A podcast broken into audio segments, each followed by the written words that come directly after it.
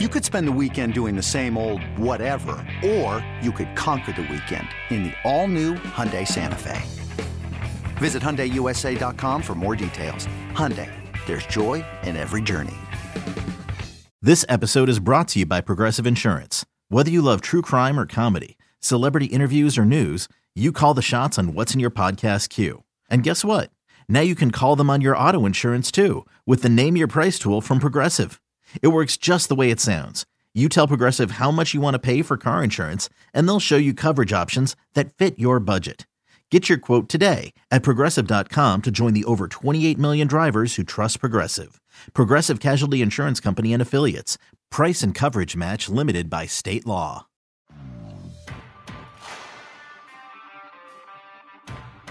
Play action. Jones steps up right down the middle of the field. It's touchdown. DeVonta Smith cannot be stopped. A truly special performance by the Heisman Trophy winner. Three touchdowns in the first half. It's BetQL Daily with Joe Ostrowski on the BetQL Audio Network. All right, we cannot wait for the NFL draft coming your way on Thursday night. It's Joe Ostrowski and Ross Tucker here, and uh, let's continue the conversation by bringing in a Hall of Famer. His name is Dan Pompei at Dan Pompei on Twitter, the outstanding NFL writer for the Athletic, Pro Football Hall of Fame Selectors Board, and he's one of nine members on the senior committee. Uh, Dan, we thank you for your time today to uh, talk some NFL draft. As you check in with your connections around the league, uh, what what would you say is the theme of the draft? What are some of the evaluators saying? Strengths, weaknesses, just what they're expecting starting on Thursday. I guess, uh, Joe, if I had to pick one word, it would be uncertainty, because I think there's less certainty in this draft uh, than normal because of the unusual circumstances of the 2020 college season and the uh, lack of live exposures NFL teams have had to the players. Obviously, the disruption to the combine, and then you've got uh, you know the medical situation where a lot of teams don't feel as comfortable as they would like to with players' injuries or illnesses. Um, and then you've got a smaller pool than you normally have, a much smaller pool because a lot of the super seniors elected to go back to, to school. So, um, you know, I, I, think there's a little bit of uneasiness. I think the bust factor is high. Uh, as a result, I think you might see a lot of teams uh, maybe select more conservatively than they normally do, and uh, you know, not go out for the the big risks. And you might see some of those players kind of take surprising tumbles who uh, who have some risk associated with them. Dan, always good to talk with you. Ross Tucker here. And I just tweeted a poll at Ross Tucker NFL that Joe and I were talking about earlier. And I want to get your reaction to it as a guy that's been around a long time. Where does the NFL draft rank for you, Dan, in terms of your excitement for it, your enjoyment? Is it a playoff game? Is it Packers Chiefs Sunday night football? Is it just kind of an average Sunday one o'clock game? or is it like Jets Jags Thursday night football or worse? Uh, no, I, to me, it's a playoff game. You know, uh, maybe maybe even a little better. Maybe like a you know a championship game or something. It, it's uh, it's a big deal. It's a big build up to it, and I think uh, you know it, it's always kind of been the type of thing that that uh, everyone looks forward to all year round. And you know, you start thinking about some of these prospects and where they could go and how they could develop uh, during their college careers. And uh, it's something that every team has a stake in, unlike any specific game or even any any uh, you know playoff weekend. So um, you know, to me, I, I, think it's really exciting. It's great drama, and uh, you know, it, it's a it's a wonderful kind of cornerstone uh, that the NFL has every April. Uh, it was uh, in some ways stunning as I was reading your your piece on theathletic.com here. You wrote about the quarterbacks, and uh, people should check it out. But you pointed out Mac Jones, Trey Lance, Zach Wilson, three star guys coming out of high school. and not all of them have played a lot of football at the college level. And, and now we're talking about are we going to have five quarterbacks, a few of those going in the top 10 here? As you've done your research on these quarterbacks and uh, talked to people around the league, uh, what, what are your big takeaways on these five guys? Well, you know, the interesting thing that really stood out to me, Joe, was that um, I, I talked to a bunch of different people about all the quarterbacks, and it was hard to get a real consensus on any of them, really, other than Trevor Lawrence, who I think everyone agrees is going to be a very good quarterback. It's just a matter of how good you think he's going to be, and there are some differences of opinion with that. But you know, after Lawrence, I mean, you know, you've got uh, a real spectrum of opinions on on Zach Wilson, on Trey Lance, on Justin Fields, on Mac Jones, on and on and on. Um, you know, and some of the reasons are the ones that I talked about earlier. You just mentioned. Um, you know, you have some different styles of quarterbacks there who might not fit every offense, or you know, a, a coach might be looking for something different, for instance, than what Mac Jones or Kyle Trask, Trask would give you. Um, you know, so so there's a lot of different factors, but I, I really found that fascinating because I think normally, you know, when I kind of go through this exercise, I find that more teams, more evaluators are on the same page with these guys. And this year, I found that there really wasn't the case. Dan, what are your thoughts? It appears as if the 49ers are have traded up to draft Mac Jones. I guess what's your thoughts on how much they traded to get a quarterback that doesn't appear to have, you know, outstanding physical skills and or the athletic upside so many people are looking for these days? Yeah, it's a good question, Ross. I think normally, you know, when you talk about the third pick in the draft or you talk about trading up and giving the kind of compensation the 49ers did, you're talking about a guy who is really special athletically, right? Who can do things physically that other people cannot do.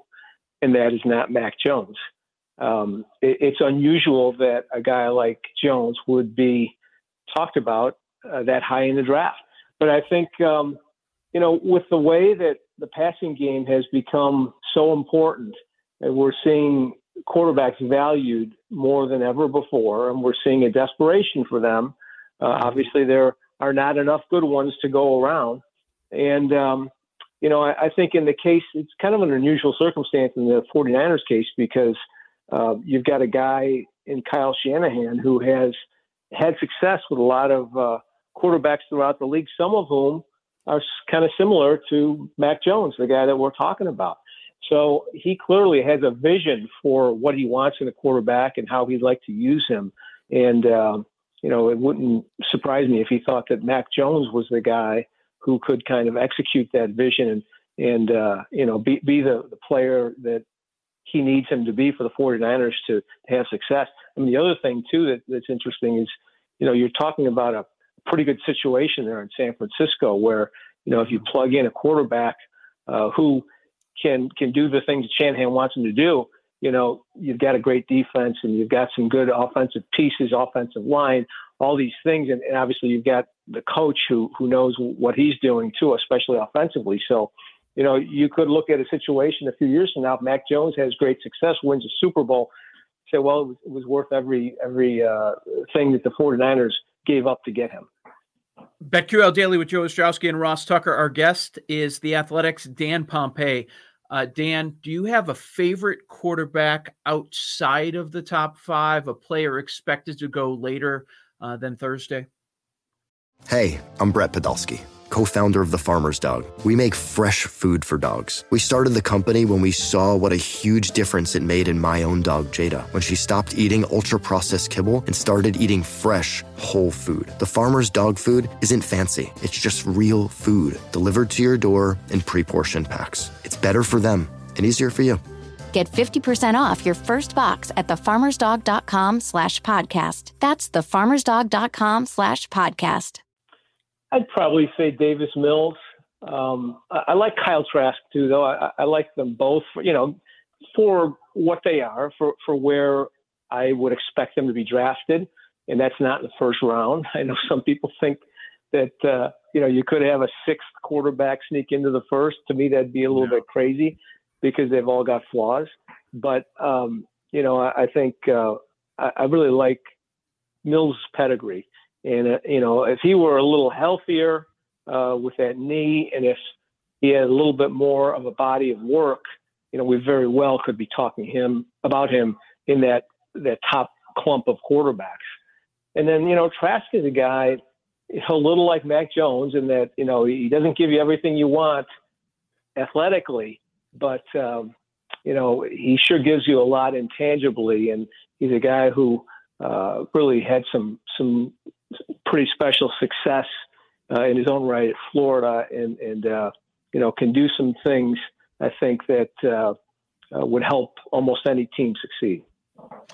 So, Dan, what's really interesting to me about this draft is I think you can make an argument that the three most gifted defensive players in the draft are Jaelan Phillips on the D line, Micah Parsons at linebacker, and Caleb Farley at corner.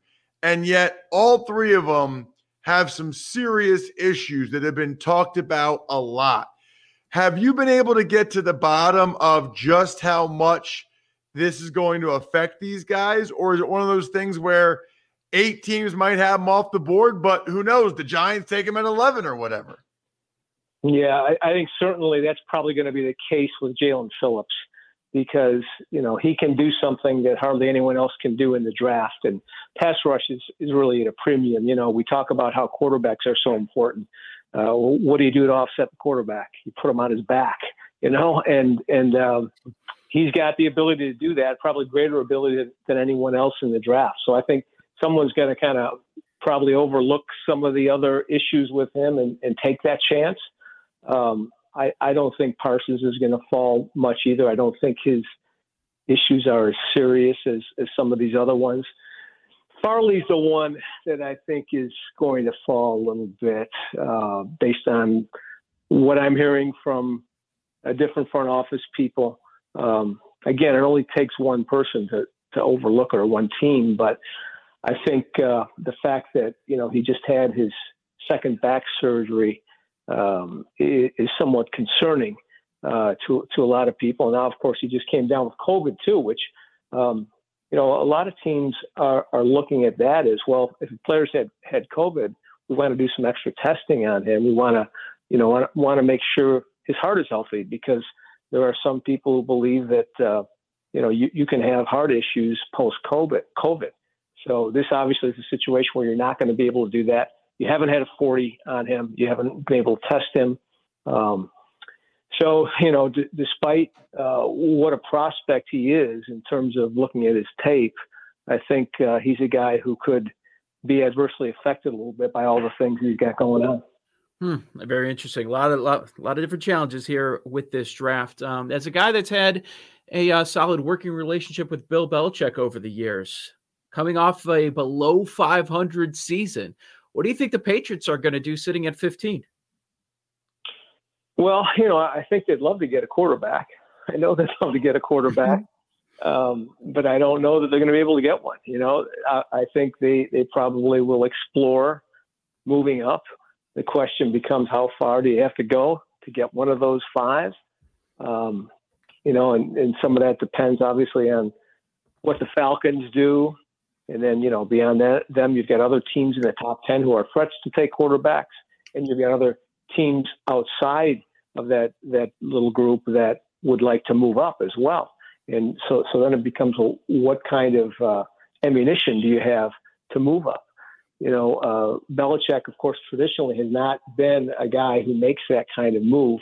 He lets the draft come to him, and then he moves down oftentimes. But um, he also has never been the kind of guy who makes a lot of signings in free agency, and he did that this offseason. So I think the Patriots are in a different space than we've ever seen them in uh, during Belichick's reign, and uh, that might call for some different ways of thinking. You know, that's one of the things.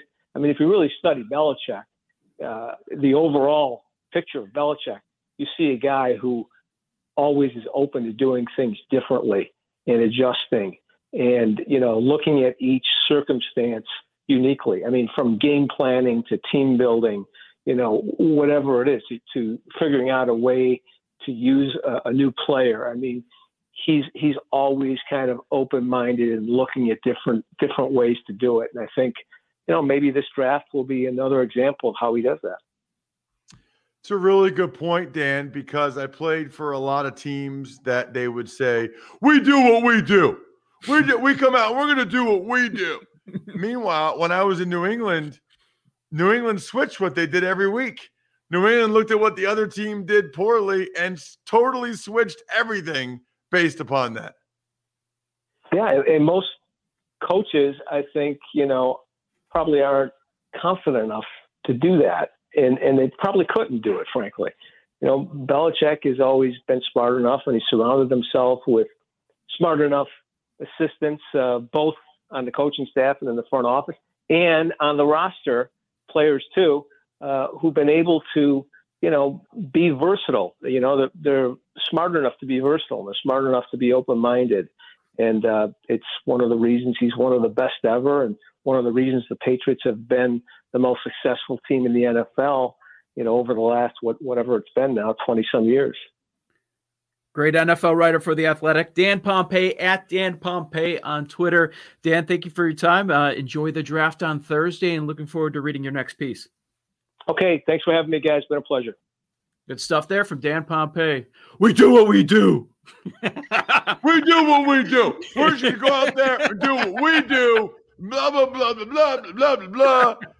You know, like, but meanwhile, Patriots do something totally different each week, or they did yep. with Belichick, and you didn't know what they were going to do, and that's part of what made them so good. I wrote down Farley over. Take a look at those Farley overs. Dan's talking to teams that expect him to fall. I don't and, even think it's on the board right now anymore. Okay. It, it, makes a lot of sense there. Joe Ostrowski, Ross Tucker, BetQL Daily. Teddy Greenstein is next on the BetQL Audio Network.